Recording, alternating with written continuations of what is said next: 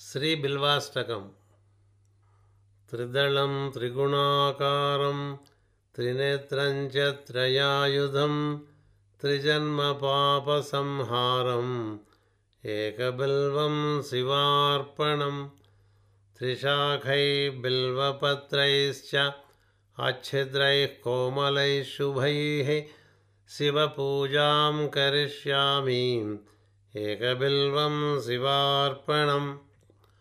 अखण्डबिल्वपत्रेण पूजिते नन्दिकेश्वरे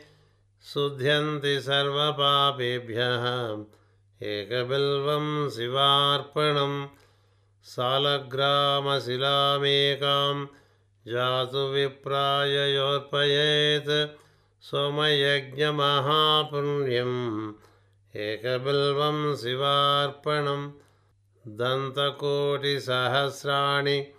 वाजपेयशतानि च कोटिकन्यामहादानम् एकबिल्वं शिवार्पणं पार्वत्या स्वेदतोत्पन्नं महादेवस्य च प्रियं बिल्ववृक्षं समस्यामाम् एकबिल्वं शिवार्पणं दर्शनं बिल्ववृक्षस्य स्पर्शनं पापनाशनम्